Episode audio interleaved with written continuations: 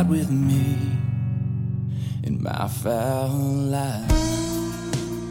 We back, Wildfowl. What's up, everybody? The Fowl Life Podcast. Hope y'all are enjoying the giant gear issue.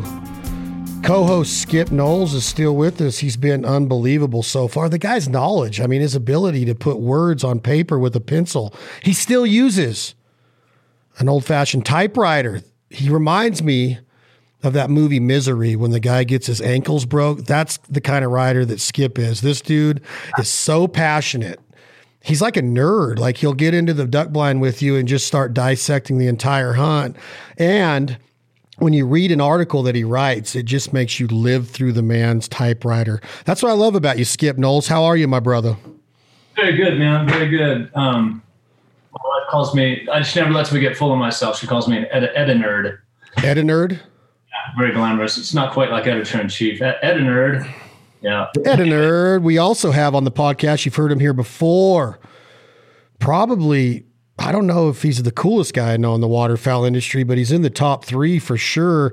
Laid back, fun to party with, fun to hunt with, fun to eat with. I've eaten sushi with this guy. I've eaten crawfish with this guy. I've eaten barbecue with this guy. I've cooked with this guy. I've had bonfires with this guy. I've been all over with this guy. He's one of the best hunters I know. Drew Keith, CEO of Honey Brake, Louisiana. How are you, my brother?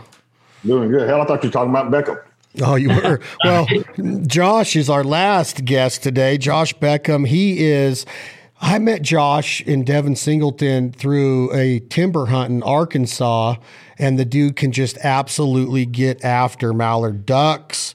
He now works full time for Banded Brands. He he knows the brand forwards and backwards like the back of his hand. And he lives this life. He is in the field, whether he's hunting, whether it's off season, he's training one of his badass labs. He's an amateur dog trainer, competition guy, tons of ri- ribbons, tons of titles. Josh Beckham, Banded Brands. How are you, my man?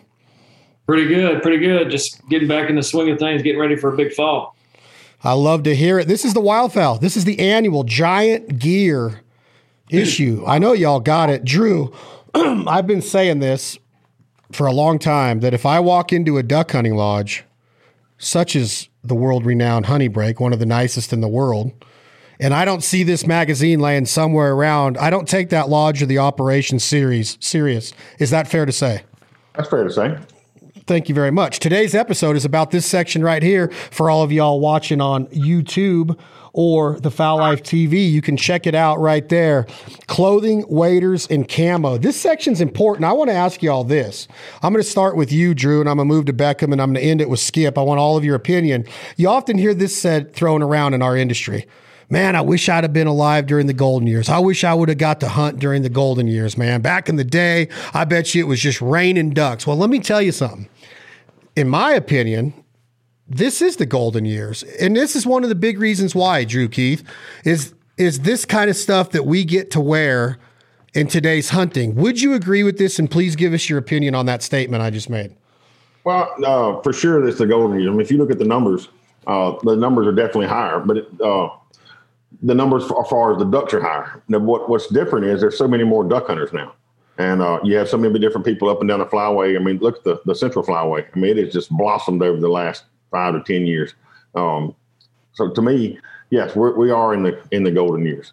Uh, yes, I do remember uh, back in the day when you could go out there to Catahoula Lake or you go to the Delta and you just see the sky black out uh, like claypoles. I mean, just that's just stuff that. But back then, that was kind of the only spots where the that where you had habitat for. So now you got all these different farmers and all these different landowners up and down the flyway there that are taking spots that normally or historically weren't uh, waterfowl impoundments and, and making those. So uh, you got more you got more spots to spread them out.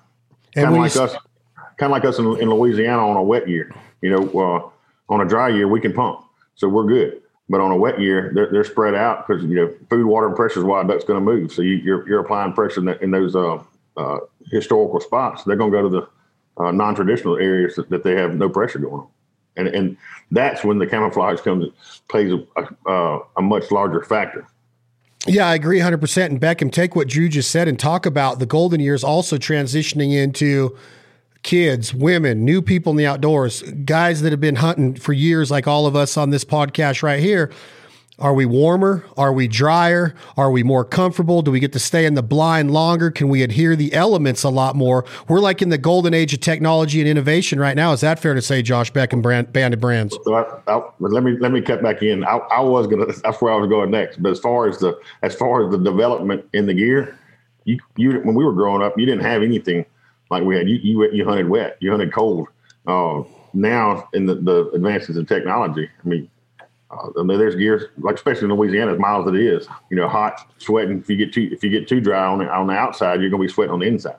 So uh, the the gear has definitely made it where it's more comfortable for for the person who's not that diehard hunter to go hunting and still have a good time. I couldn't agree more. Beckham, do you agree with what Drew's saying? Hundred percent, I agree. You know, the, the, golden years we talked about it this past weekend. Simmons had their big tent sale, and we were sitting there talking about the Aspire series that we have. We'll touch on that later. But what Keith, what Drew just said is sweat on the inside. Well, the technology has changed that, and the Aspire is kind of targeting what he just said and, and fixing that. But yes, staying drier, warmer. You know, from from a three year old to a, a 63 year old, it doesn't matter. You know, there's something for everybody, and it's not oh go down there and get your your eight year old a you know cotton button up shirt and a cotton pant and take taking duck hunting because he's probably not going to stay long. He may lose interest. So we have jackets and waders that are just like the grown men or the the grown woman to put that kid in, and vice versa, and, and we can make everybody comfortable and everybody enjoys it. And you know, yes, the numbers are, of ducks are higher, but just like Drew said, the number of duck hunters are higher too.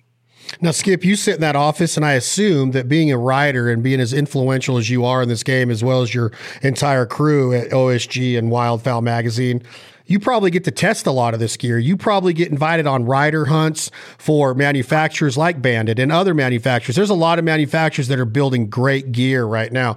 Banded is leading the way in a lot of the innovation, in my humble opinion, but I also understand it and admit that there is a lot of good stuff out there. Does it blow your mind, Skip Knowles, when you open that box and put your hands on some of the stuff being created today? Oh, I just love it, man. There's a, such a push for innovation um, that uh, you know I could I could count on one hand the the top brands even just 10 12 15 years ago who are making innovative kick butt stuff. They're keeping us drier and warmer than ever.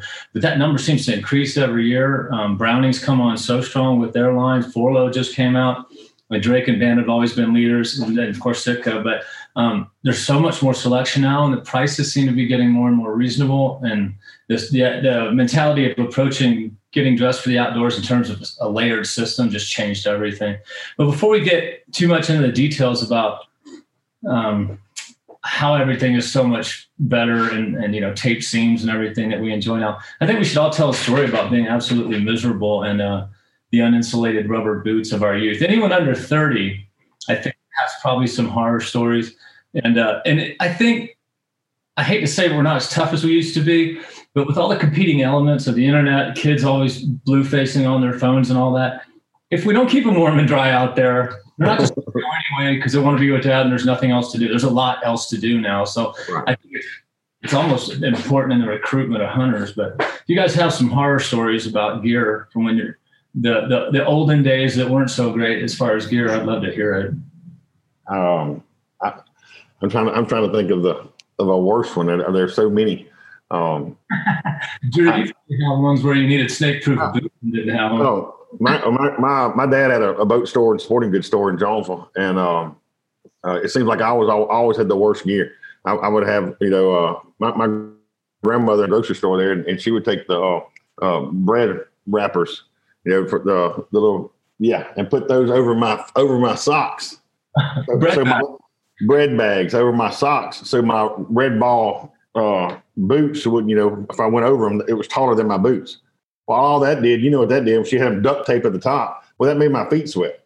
So miserable, miserable. I mean, it's like I had little icebergs for feet. I mean, I, I can remember riding three wheelers and, and, uh, you know, drizzling rain and, and just like it was freezing and, and you had to take turns holding your, holding your hand on the, on the throttle because this hand would get so cold you had to stick it down inside your jacket like in your armpit, you know, then change back to the other one because you thought your hand was going to fall off. And just in recent years, probably the last eight years, uh, we're so used to riding in Polaris's, you know, with, with side by sides with a windshield. And so I dress appropriately, you know, and uh, I had this one spot on my personal property that I couldn't hunt um, with a UTV. I had to take a, a four wheeler.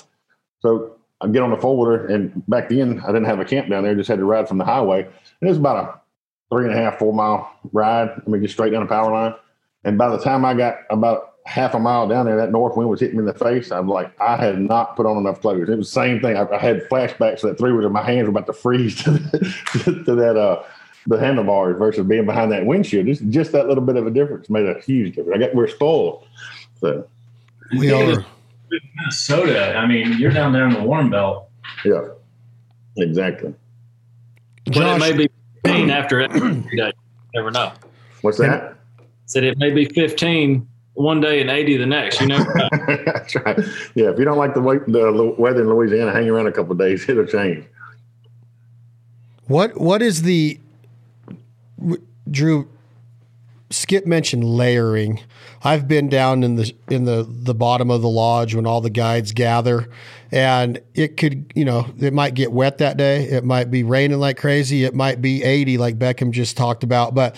Layering is important when you have a climate like Louisiana. Beckham's from Louisiana too. You guys have to deal with a lot of different elements. Like I'm not saying that Montana doesn't, but if you're hunting ducks in Montana in December, you're probably going to need to stay warm because it's going to be below freezing. It might be zero degrees, right? But when you're in Louisiana, you have to be prepared for a lot of different possibilities in any given day.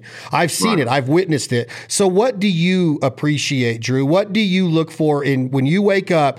Do you have a go-to now that every day's the same and your wife is worn out because you won't wash it or do you put something new on every day? No, no, I've, I've, I've got about I've got about four uh, four or five of the of the go to outfits that I you know that that's my kind of my base every day. Um, like the first time that Chad ever came to uh, hunting break hunting, it, it it freaking snowed down there, and I was like, he's like, man, it's gonna be awesome. I said, dude, you don't understand. We're not set up for this. You know, the the the the gas line or the throttle cables on the gator tails were froze up. The steering was froze. I mean, it's just everything. I mean, the the, the drive shafts, on the brakes that we washed. The uh, we had to quit washing the Rangers at night and put them inside the shed because when you wash them off, the, the brakes would freeze and not be able to move. So, so, but as far as as far as us, so we, we'll start off, you know, meeting everybody at the lodge. Well, you know, you you, you get that ride going out there in a, in a Ranger. Well, then you're behind a windshield, but all of a sudden you get out there in the boat where you're you're five or six guys gear or all that kind of stuff. I'm hot natured, so I'm going to get I'm going to get you know start getting warm. And uh, by the time you get them all on the blind and then wait out there and put the mojos out, you know, I'm you you've seen it several times. I'm shucking layers, you know, just, just for that first part, you know. Um, and I'm you know, I'll wear gloves while I'm driving the boat or driving the Ranger, but when I get in the blind, I just I just don't wear gloves. But uh, it's it's uh, if you can't if you can't layer, then you're either going to be hot from you're going to be uh, sweating, uh, and you're going to get cold, or you're going to be miserable. You know, one of the two. I'm going to move on to Beckham, but I wanted to say about that hunt. I had I had been all over the country. I think 18 states that year, 16 or 18 states. Hadn't used hadn't used the ice eater one time. And we get to Louisiana of all places, and Drew and Tack are like.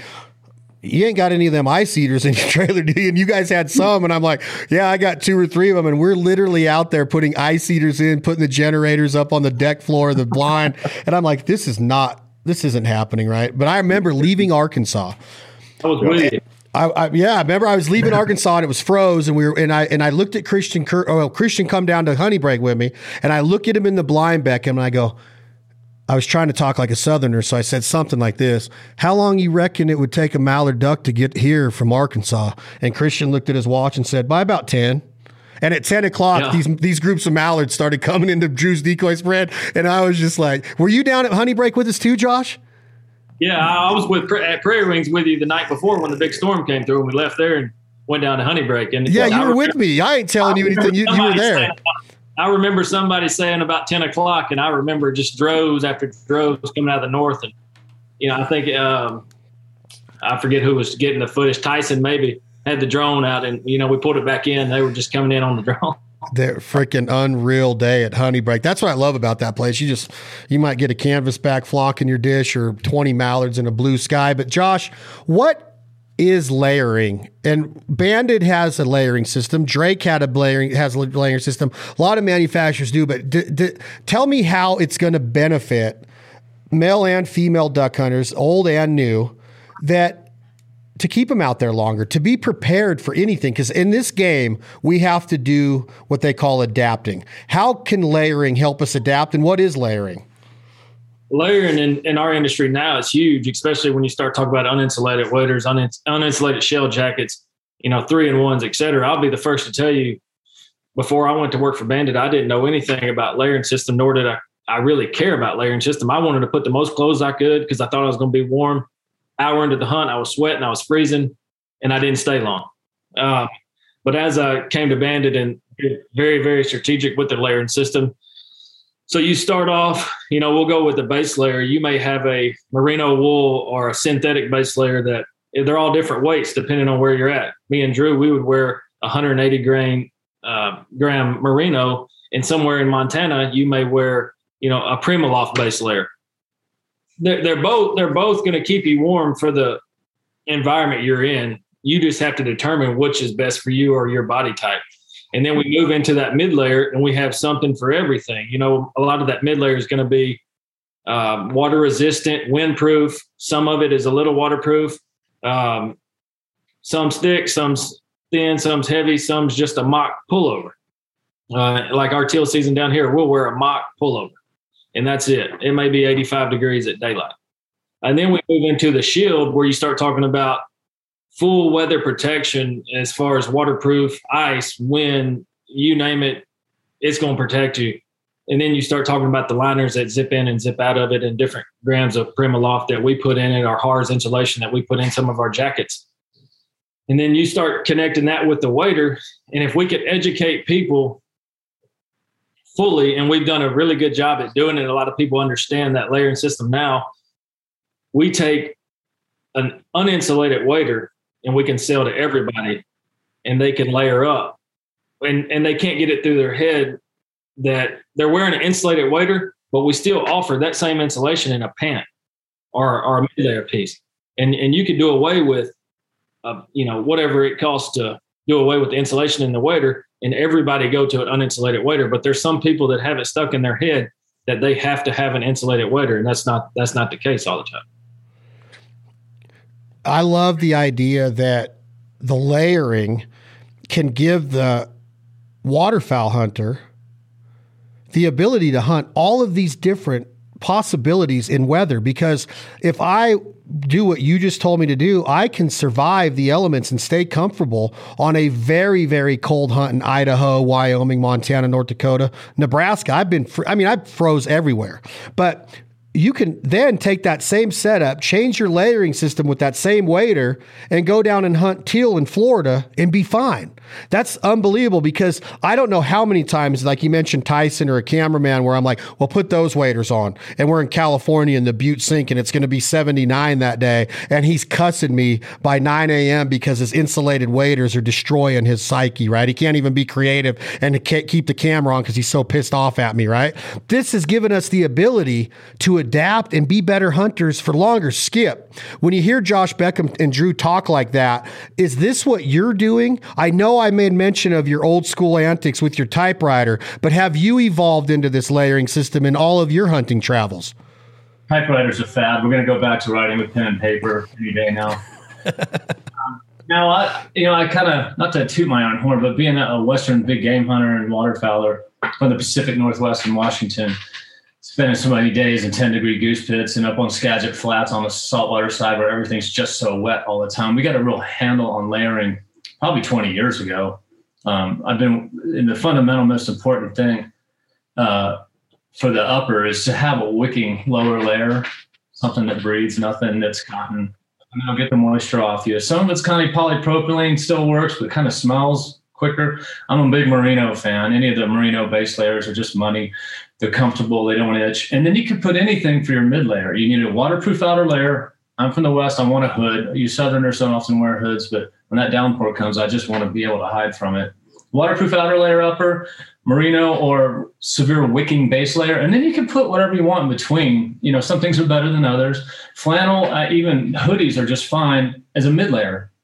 if you're not going to wear it in the rain. But I want that waterproof outer layer and a wicking base layer every single time. And I have honestly been wearing mostly 98% uninsulated waders for at least 10 years now. Um, you see your that? range, of, your range of motion so much better in them.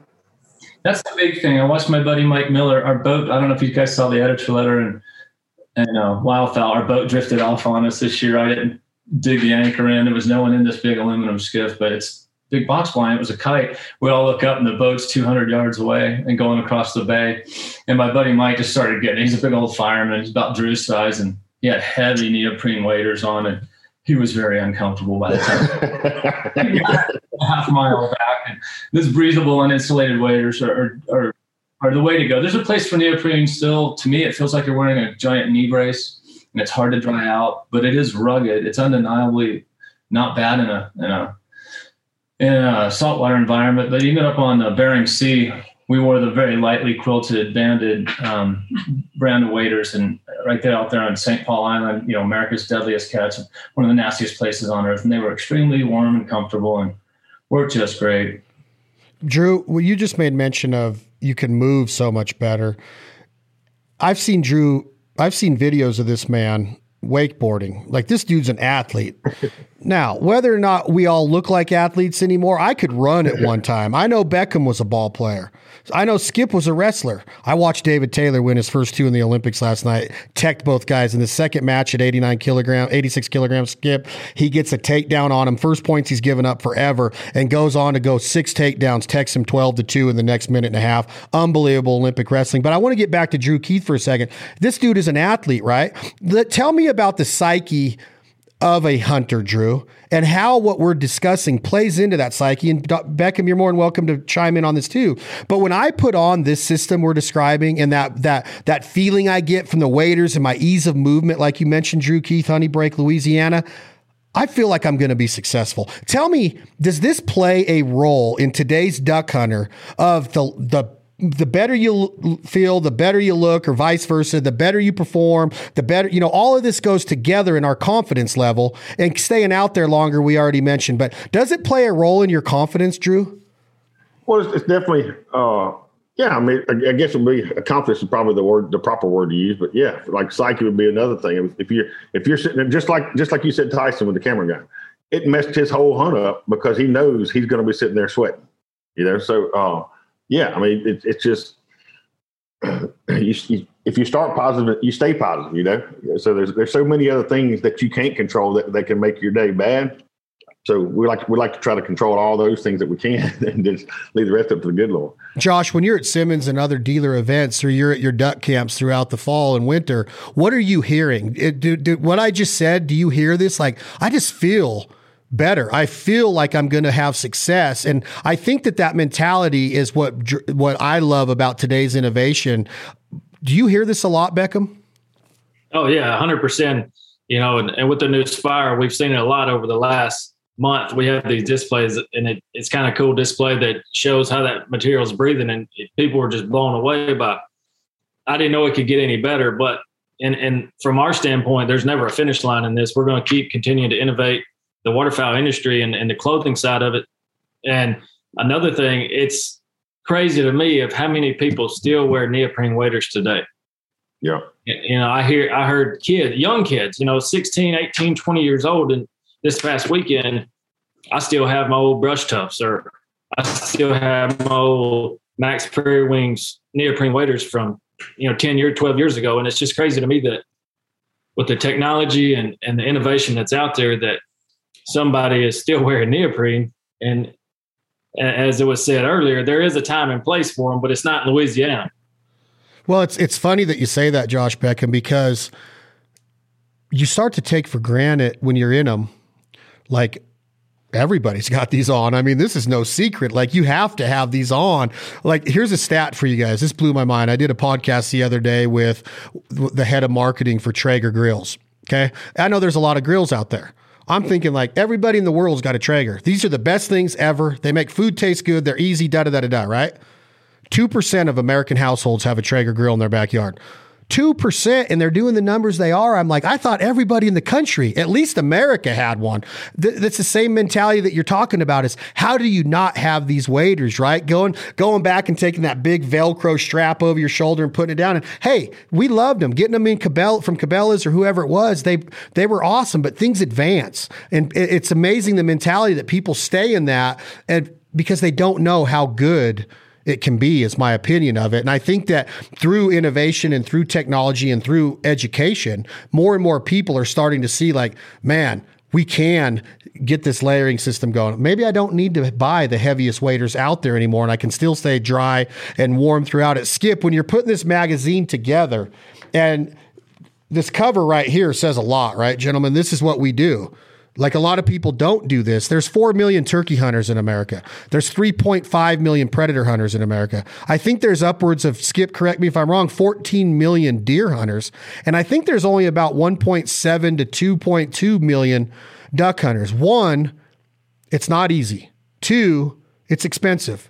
No doubt if you have an arsenal and a, uh, a, a portfolio in this game, you got to have a trailer with a dry field setup or you got to have a boat, you got to have this, whatever. Three, I'm not getting up that early and going out in the cold, dark, wet swamps and walking around the water. This is what we do. This picture says it all, right? So, Skip, when you're putting this magazine together, what is going through your mind personally of getting to this point at your at your age now, Skip, and I know you're still very young man, but when you're putting this magazine together, does this picture make you feel like a kid at Disneyland? Like you can't wait to get back there? Because that's my mentality, man. I want to be right there, wet, with my waders keeping me dry and warm. I don't care what the elements are. I'm coming out of there with a strap and a happy dog. Skip, are you on mute? I'm sorry, I've got that cough, so I keep trying to make sure that I don't interrupt. You're all good. But yeah, that, that's aspirational days are what it's all about, man. And um, the gear makes is so much part of the fun these days in terms of you're going to be more successful if you can stay out there longer. Period. And you're going to stay out there longer if you're comfortable. You won't be thinking about how your feet hurt. Most of my bad memories from uninsulated rubber boots when I was a kid. Most of it involved my feet. I still remember vividly having my toes just ache especially if you're a little kid and you're sitting on a blind, your feet are off the floor, it cuts off the circulation in your legs. Ooh, you stand up and fall down. So many blinds now have a. it's just so fun to go duck hunting. So many people are cooking in the blind. I never really saw that growing up a lot. I didn't see that from any of the hundreds of guides I've hunted with over the years. Um, but it seems like everyone who has a boat now is, is starting a day off right with sizzling eggs and all that. And all that creates an experience along with all this excellent gear it's going to make you more comfortable and stay out there longer. So you can be more like that guy on the cover and have a, better shot at it. Everything's so much better. And uh, I think it's it's I mentioned it earlier. I think with all the competing elements, like my wife loves the outdoors. She loves to mountain bike. She loves to snowboard. She loves her iPad, which she runs with her phone at the same time, 24 7. There's so many competing elements. If I want her to get into duck hunting, she won't go out there and freeze and go, I just love these birds and being out here. in the no, she'll, uh, she needs to have be comfortable and have a good time in order that having a television camera pointed at her helps it seems like too but yeah. Yeah my wife, my wife enjoys a good afternoon deer hunt. She, she's not so much on the she's duck hunts a couple of times with it just because it's a family hunt like christmas or thanksgiving but other than that it's mostly an afternoon deer hunt. I got a couple questions on drew i want to ask you about the sentimental part of the hunt I guarantee you, with you and Beckham, if I said, What's the most sentimental part of the hunt? And you would either say, Being with my kids or my dog. But taking those two out of the picture, friends and all that, okay, this has nothing to do with camaraderie. What are you sentimental to when it comes to gear? Because we are talking about the 2021 giant gear issue. Do are you sentimental to gear? And where I'm going with this, Josh and Drew, and Drew, you're going first. Sorry, is we get boxes of this stuff, right? Josh, you got. Right. All, I'm looking at that rack behind you, and you're probably like, I don't. I got to the point in my career, I'm like, I don't know if I ever need to walk into a sporting goods store again. It, it's almost like we take it for granted. Right. Have you lost your sentimental touch to the gear part of this game, or do you still get giddy about it and you have sentimental parts of your hunt still as far as gear goes?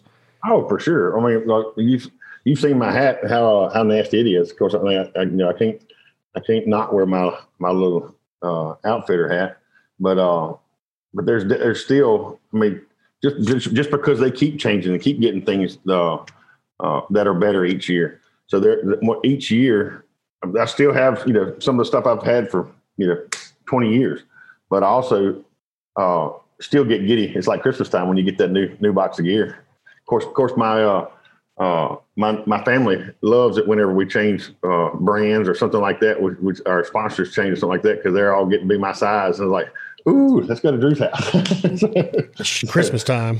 And it's Christmas time. But back back to that psyche, it's just like when we were little kids, you get a new pair of tennis shoes, like, man, look how much faster I can run in these shoes. it's, yeah. the same, it's the same thing.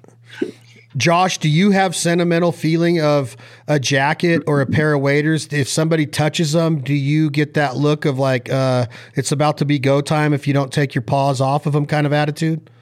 Yeah, d- depending on what it is. Now, I try to wear everything that we're coming out with just to, you know, as far as the testing aspect of it and, and keep up with it. But I still have three or four pieces that are going to be with me every time I leave the house. And there's one jacket that I've had since we first made it and it, they made it before I went to work full time for them, and I had it then. I still have it, and it's the Pathfinder. I know everybody knows what the Pathfinder is. It was a it's a waterproof shell jacket. It does not breathe.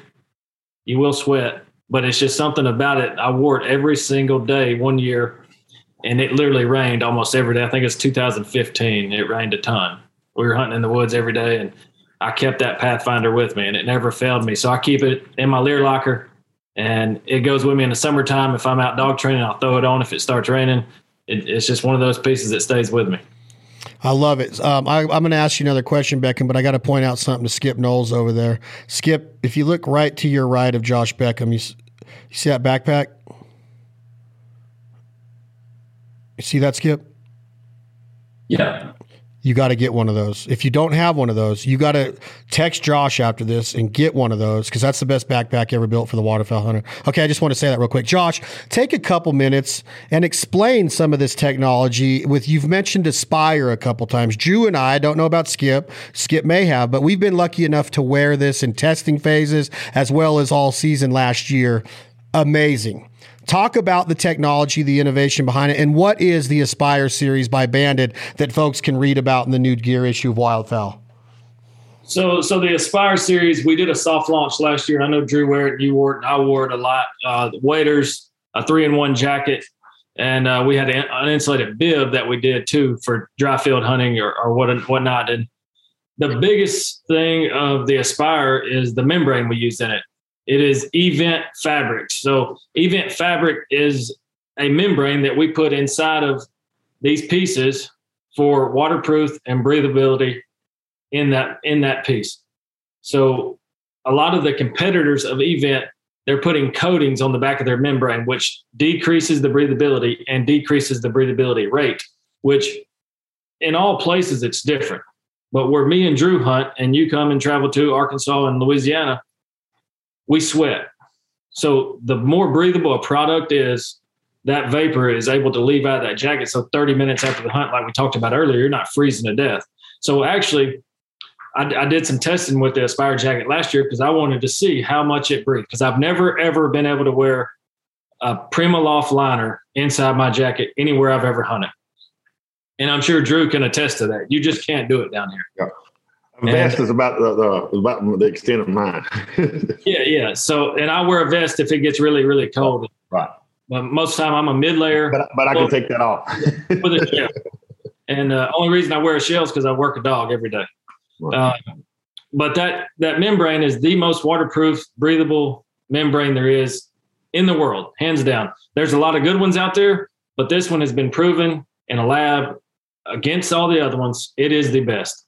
And when you start talking about comfort and durability and all all the factors that we look for in those membranes and pieces, the Aspire is at the tip top of the game.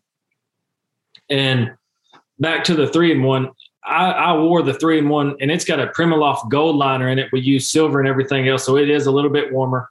Um, I, I was sweating, but it's not to the point where the jacket is breathing and it's not to the point where when you take your jacket off the back of your shirt's wet at your lower back you can feel that you're sweating but when you take it off two hours later you're dry and that's what we want because once we sweat and we get chilled down that's when we get cold and we're ready to go, or somebody's ready to go, or somebody wants another jacket or a heater or whatnot. Talk to me a second, real quick, Beckham, on the gloves. Drew mentioned gloves before. There's an Aspire set of gloves. Um, these are unbelievable. Why would somebody want to choose the Aspire glove over another Banded glove or over another manufacturer's there's a lot of good gloves out there, but this is a pet peeve of mine because you mentioned having a hard time finding a top that breathed or whatever you what whatever you're looking for in, in your layering system in your top. A good glove is hard to find that actually keeps a waterfowler's hands warm, or better yet, gets Skip. You'll know what I'm talking about here because you love to hunt water. Getting them warm after you put out the decoy spread. Okay. Because decoy spreads gloves for years, you know, the neoprene glove, you take them off, your hands are still pretty chill. How, how would you describe this Aspire glove in being able to keep the hands warm and getting the hands warm again after they get cold? The Aspire glove is, is jam packed full of Primaloft gold insulation. It is also made with eVent fabric and it's got a leather palm on it. So Eric and Christian have mapped that glove out to put that Primaloft in the direct spots that it needs to be, not just maybe in the palm or just on the top of the hands, because most of the time it's not your palm or your top of your hand, it's your fingertips. So there is actually Primaloft all the way down each fingertip and around both sides that will that will speed up the rate that your hand is warmed up once you go back into the glove after you may have put your decoys out. But you can put decoys out with that glove on, you just can't shoot with it it's not it's not a utility glove per se. It's it's riding to the blind or riding a, a four wheeler or putting out decoys.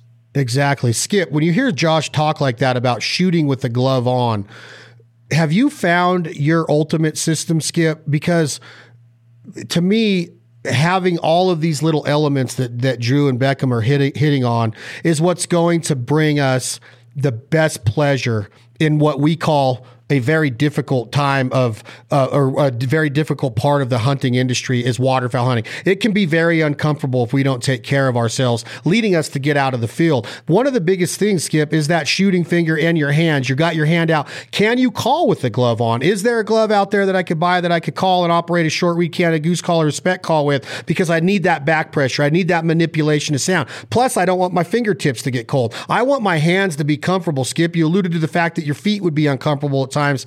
How important has this gotten in your career of keeping your hands warm and out of harm's way? Skip? Because for years I was like, oh man, I don't need it. I can I can withstand that. But man, it gets more and more uncomfortable. And now some some a little bit of arthritis has set in. What does this mean to your hunting career, Skip?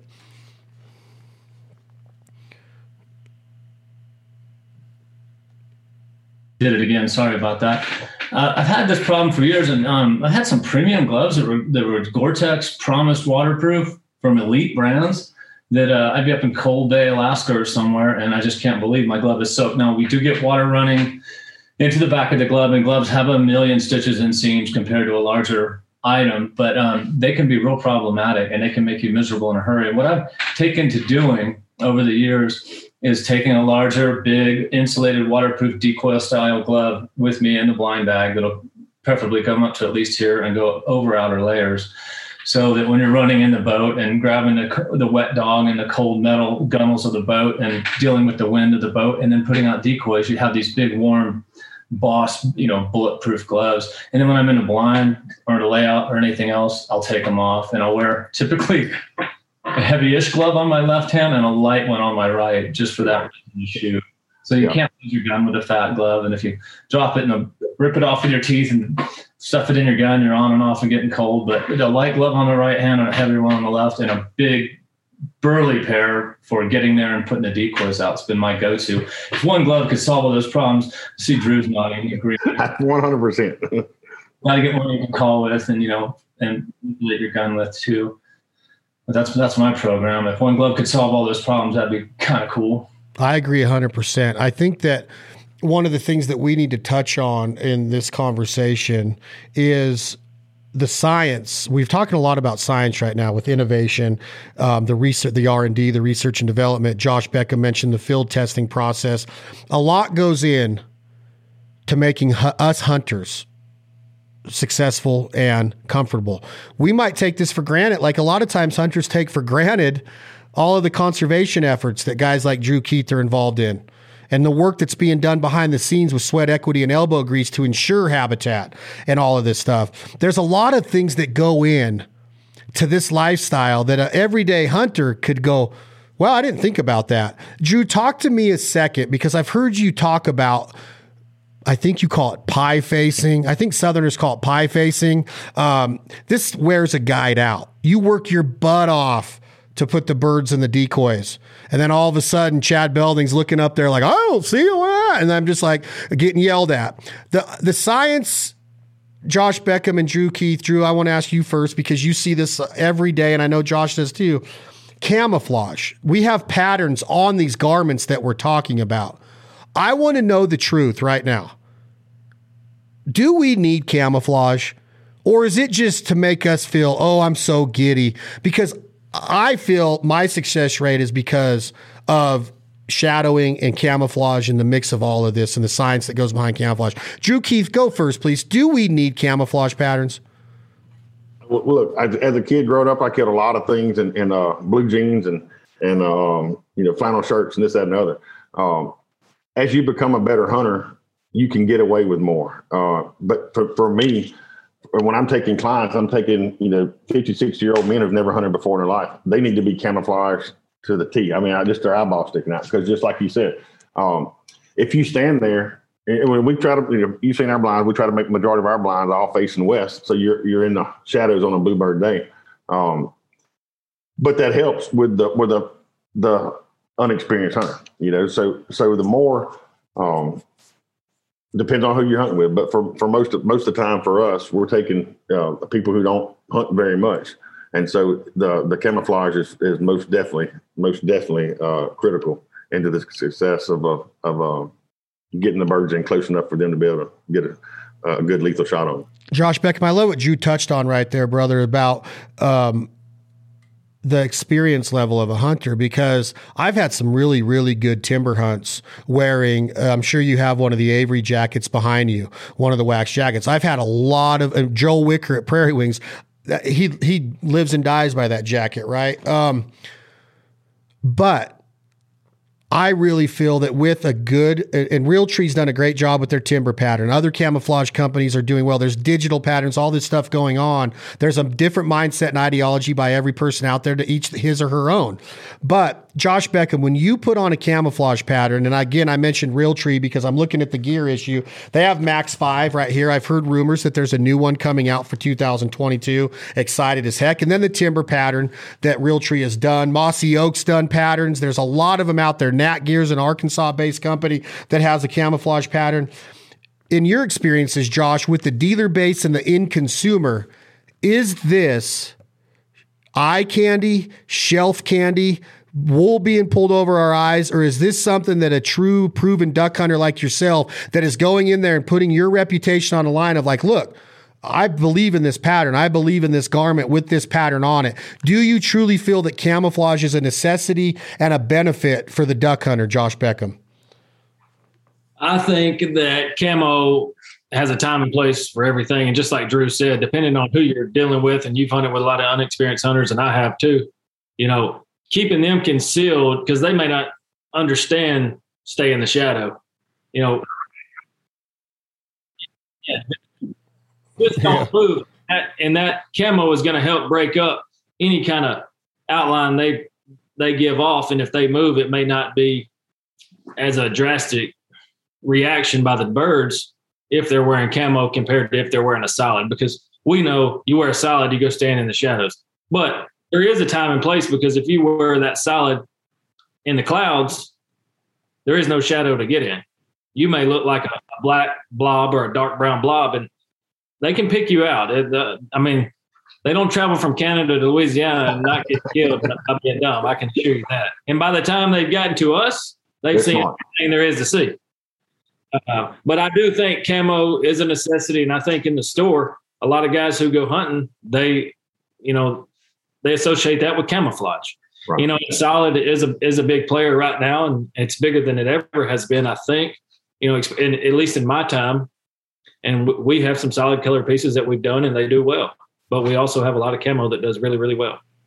I I think that what you said is so dead on of the experience levels of hunters. And I want to tell hunters that your success rate, in my opinion, Josh Beckham, and I'm going off of what you just said, is if you mix the right pattern in the right situation with the ability to learn shadows, movement, when to move, you know, we all have the tendency to look at the wrong time sometimes. But as you get further and further into your career of a hunter, a duck hunter, I'm saying, deer hunter's the same. You know when to draw back your bow.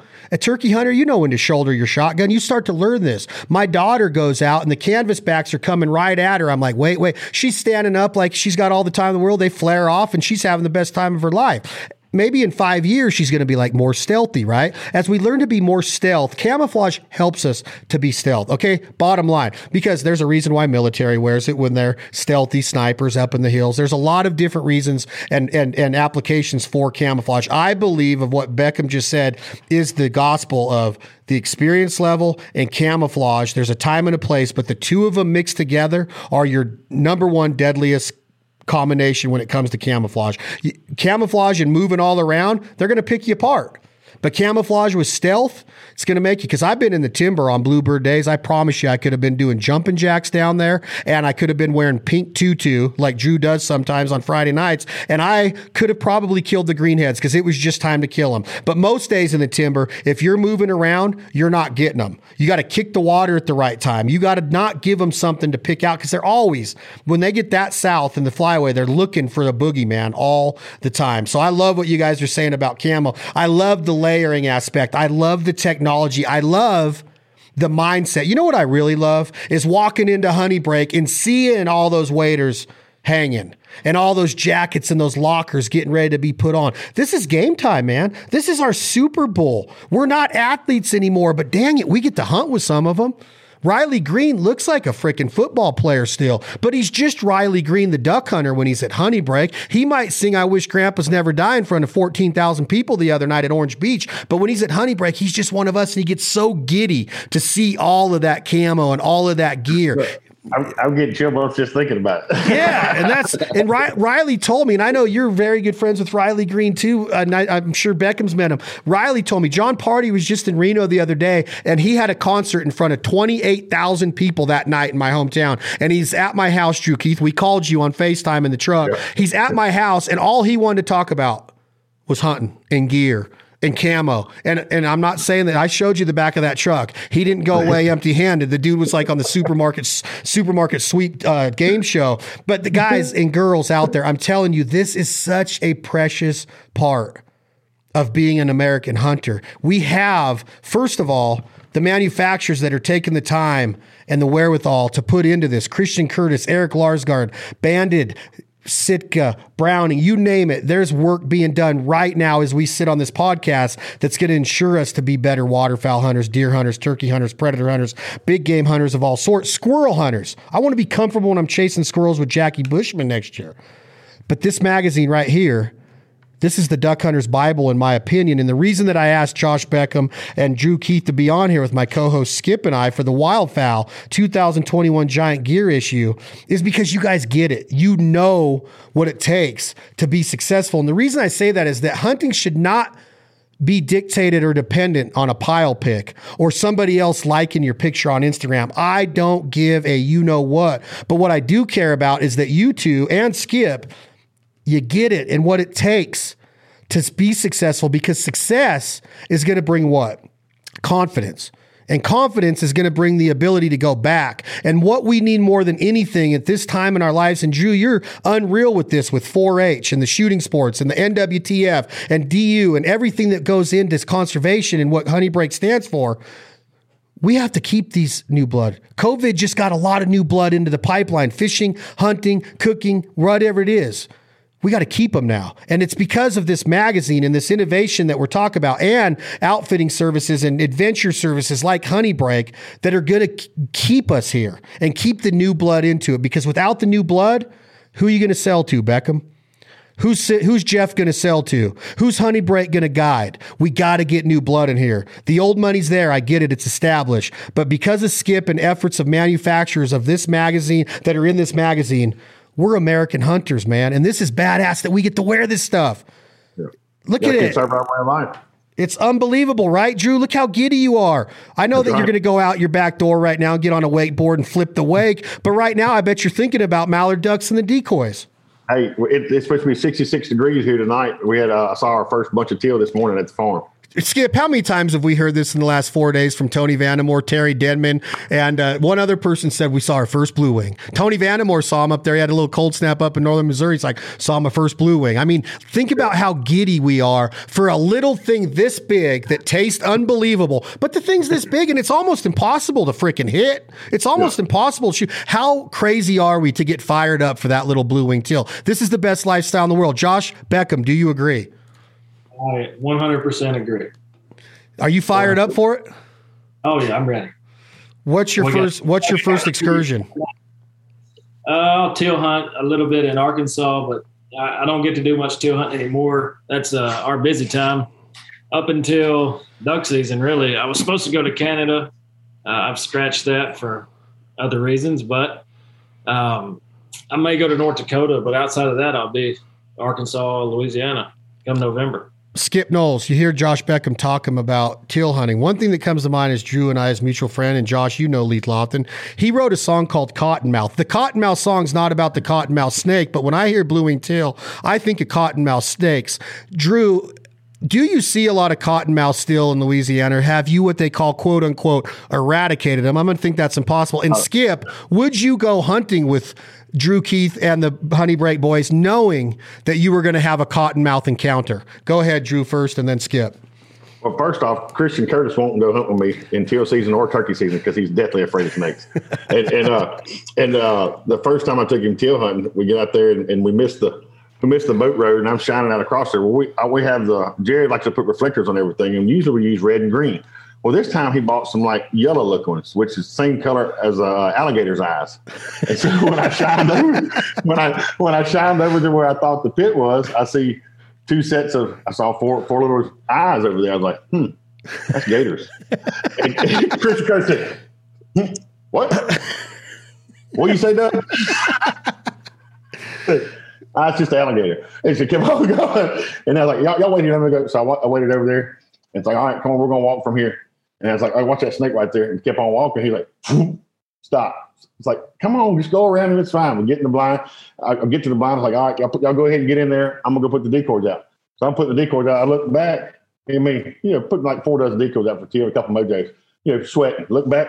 They're all standing on top of the blind. I was like, listen, what are you doing? You, are you're, you're a hunter. You got it before. What's the deal? I ain't going in that black hole first. You said you saw alligators over here. so yeah, uh, you you have to be uh, uh, one with the snakes, and, and, like I say, most of the time, uh, you you. Uh, I mean, don't get me wrong. When I was a kid, I was definitely afraid of them and, and spiders, but kind of it's kind of part of the job. You got to learn uh, which which spiders are poisonous and which ones aren't, and uh, and you learn which one which snakes are poisonous, which ones aren't. And for the most part, if you make enough noise, they're going to get out of the way. Uh, you know, they, they don't want to they don't want to be with you any more than you want to be with them. But uh, if you get if you start messing with them, that's whenever they start. Uh, uh, I guess be going into the attack mode. And, and cottonmouths probably are more aggressive than anything else. But uh, you, did you see the video the other day from uh, when I was cleaning out the control structure and the gator was in there? Yeah, the one you text me, I would that that would flip me out a little bit. That was a little. Uh, I was not planning. for. I had my, my radar was set for snakes, and I you know I beat all around the pipe, you know, get, making sure the snakes were gone, and got in there and reached down with both arms oh. to my into that deal and pulled it out, and I'm like, and I saw this stick coming out. I was like, and I was grabbing sticks to you know get the mud off of it. I was like, oh man, there's a good stick, and I bent down. I was like that's not a stick. it's his teeth coming at me. oh, god dang it, dude. And that's when I base jumped from the top of that slippery pipe all the way to the land over there from the Skip, before before you answer about uh, the teal hunt and the snakes, Drew Keith set the record straight. Is alligator good to eat? Yes or no? One hundred percent. Oh, I wish I had some. God, it is a go. The lower jaw and the tail. I love to eat alligator. That's the only reason I would go. Besides, you know what you guys do with your guiding and stuff. I'm like to the point in my alligator hunting career that I've done it. I love it. I enjoy it, but I don't need to kill another one. I just want to eat all the ones y'all kill. I'm same way with mountain lion right. hunting. I'll chase them with dogs all day long, but it's going to be somebody else that arrows them or puts them down. I have, I love it all. I love every bit of hunting, but uh, Skip, have you eaten alligator? Have you eaten it at Honey Brake with one of my favorite humans in the world? And Miss Shelley's sizzling squirrel recipe is in the new provider cookbook that comes out November 9th. I got a picture of Miss Shelley in there cook, showing me how to cook squirrel. And she's admitted on camera that if it's roadkill, she's picking it up and cooking it still. I freaking love that lady. Have you been there, Skip? Have you eaten Miss Shelley's cooking? Have you eaten gator? And would you go on a cottonmouth infested teal hunt with Drew Keith? I've eaten a ton of gator. I'm from North Florida as a kid, and you know, really grew up hunting in the South Georgia swamps. And I remember buzzing along uh, South Texas marshes with my dad in his little car topper boat and seeing a great big cottonmouth slide into the water. Dad barely slow the boat down, grab his old Stevens double barrel 12 gauge in one arm, boom. I thought it was normal. He's a uh, half deaf because my dad slipped in a muddy trail, fell on his face in the dark, and uh, a great big cottonmouth was from me to the computer screen, about two feet from his head, just laying there. And his buddy Ned Cheshire reached over with his 20 gauge and, and blew the snake away. Golly. Got, got rid of the rest of my dad's hearing, but it's pretty normal to me. I've seen snakes in Arkansas and Louisiana pretty late in the fall. I, I shot one when I was standing in flooded timber. I think it was November, just a little cottonmouth dangling near me. But I don't have near the snake hangups that some people do. I could tell snake stories all day, but my sister got bitten by a coral snake when I was a kid in Florida. I didn't tell the subtext. We were trying to catch it, and we'd already. I, I, do love alligator. I'm a little confused because I've got some some buddies in North Florida that killed five gators over 12 feet long, one of them up to 14 feet, just yeah. giant 800 pound prehistoric monsters. And they insist to me that the big ones are good to eat too. The last one I killed was nine and a half feet, and it was like wadding up a, a piece of notebook paper in your mouth and chewing on it, chewing on it until. Really? Did you fry it? They, they insist that the big ones are just as good to eat. Yeah, I fried it and I tried to smoke some, which was weird, but. Yeah, well, one of my favorite ways to do it was uh, t- like take speckle belly, which is dry meat, and then take the uh, gator and cube it up like into uh, like stew meat, and then uh, so you have the grease out of the gator and then the dry speckle belly, and you when you make that down in like a sauce piquante, mm, little red gravy. Oh, that sounds good. Big gators too, Drew. What's that? We eat the big gators too. Oh yeah, oh yeah. Hmm. Oh yeah. Must have just had a bad one, but yeah. I don't let snakes slow me down, Chad. And I think nothing it's slows you down, Skip. Nothing, nothing slows you down. Bugs. I remember hunting down there at Bigger's place one year, and in your peripheral vision, you think the teal are coming in, and you see this motion, giant mosquitoes. You know, so big you can see their eyes. You know. Yeah, yeah. That's a state bird. They freak me out a little bit. State like, bird. state bird. Guys, this has been good. I love the, the passion. Good, the, good, the, good, thing about Louisiana now that the, the women are getting so much Botox that the, uh, it's messing with the beaks on the mosquitoes when they hit them, so they're all puffed like that. oh, just kidding, women of Louisiana. Just kidding. Yeah. Hey, yeah. this has been awesome, Josh. What's up with Banded? Where can we find you? I know Simmons has got it. Final Flight's got it. Mack's Prairie Wings is so awesome. Their catalog store in Stuttgart, Arkansas. Dealers all over the country. Great brand. Josh, you the man. Any closing words? Where can we find Banded? Where can we find them online, on social media? Give us something to go out on. You can find us on social media on Instagram at Banded Brands. Uh, Facebook is Banded Brands. Uh, if, if you're in the South, I cover Mississippi, Louisiana, Texas, Oklahoma. Uh, Adam Piles, he covers Arkansas, Missouri. You can go, you get us from Rogers to Dunn's to Presley's, Mack's, D&W, Final Flight, uh, Simmons, Vans in Mississippi. I'm leaving tomorrow morning for a big expo in Mississippi. It's supposed to be the largest uh, outdoor expo Mississippi's ever had. Uh, Vans, one of our good dealers over there, they're going to have a booth there. Uh, you can go to Texas. We're in all the Scheels stores. Uh, Texas just opened up a brand new Scheels store. It's the largest sporting goods store in the world, 331,000 square foot of every, every brand that you can possibly imagine. And uh, there's a lot of good brands out there. I favorite Banded. Drew is uh, on board with us. He does a lot of good stuff down at Honey Brake with us, and I know you do too, Chad. Um, one thing I do want to uh, in words with us is there's a lot of there's a lot of brand bashing that we see over the internet. The internet's created a lot of chaos. But I told a guy the other day, and he was with another brand, is Rusty Creasy. He's with Frog Togs, and I, I told him, you know, we can all be on the same team because we're in this for one reason, and that's that's for the Ducks. But we can swing a, a, separate bat. You know, we don't have to swing the same bat, but everybody's on the same team. I couldn't agree more, and I think that we need to get back to that of losing the ego, humility playing more of a role in our lives, and we got to protect hunting and we got to be in this together. We are on the same team, and uh, you know everybody wants to win the World Series. But if baseball was under attack, I promise you that Mike Trout and Aaron Judge would be on the same team in a heartbeat. So we need to look at it like that. Very well said. Same, same way, same way, same with outfitters. Same thing. You know, uh, uh, different places do different things, but we're all we're all in it for one thing. You know, it's about the duck. Drew, you got to separate. You kind of separated yourself apart though with Miss Shelley. I mean, I'm going to go down there and eat her cooking. I don't care if I see a duck. But Not I do see a lot of ducks. I do see That's a lot right. of ducks at Honey Brake, but I'm going for the food. I'm going for Miss Shelley.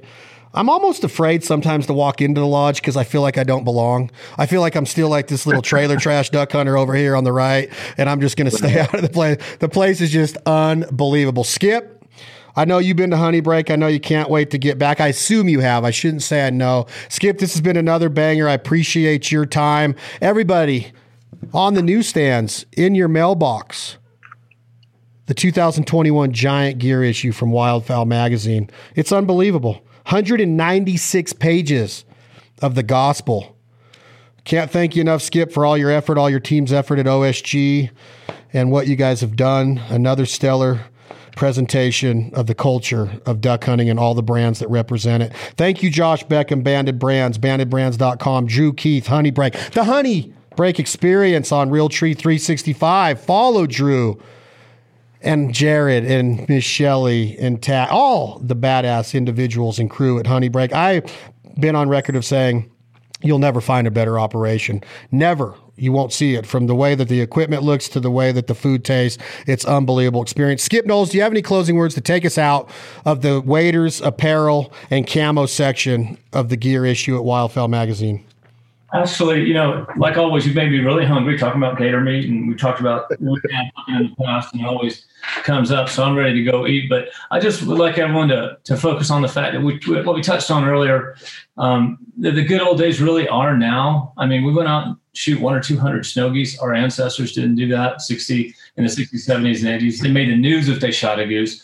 We'll uh, regularly limit, you know, a dozen guys now on honkers and uh, we, they didn't have those opportunities in the past. And the, one really cool thing that's in the current Wildfowl September issue, written by my friend John Gordon um, over at Ducks Unlimited, is the reason we have a blue wing teal season and, and early teal season is because hunting was so bad in the late 50s um, due to drought. Hunters were leading the sport, and they would try to create more opportunity. That's that's when the early teal season was created. So, sure, there were those those black cloud days um, through the 70s and 80s and 90s, but um, we got a lot to celebrate now. I just like people to focus on that. Celebrate good time. Come on. Got to celebrate. I know you all love Kool and the Gang. Chad Belding, Skip Knowles, Drew Keith, Josh Beckham, the Fowl Life Podcast, the 2021 Wildfowl Magazine Giant Gear issue. Thank you all for being here. Tom, Jake, hit that button. We're going to go out with a standard right now. This is usually the theme song of This Life Ain't For Everybody podcast and the Fowl Life television show, but we're going to make it the theme song of this episode. This is Leith Lofton singing a song that Leith Lofton and Drake White wrote together. This is called What You Gonna Do When the Money's All Gone. Y'all take care. All equal, that's what I think. I don't believe heaven has a bank. Make good use of your time on earth and don't make a dollar bill all it's worth. Cause I'd rather be poor living off in a hole than rich as hell without a soul. Life on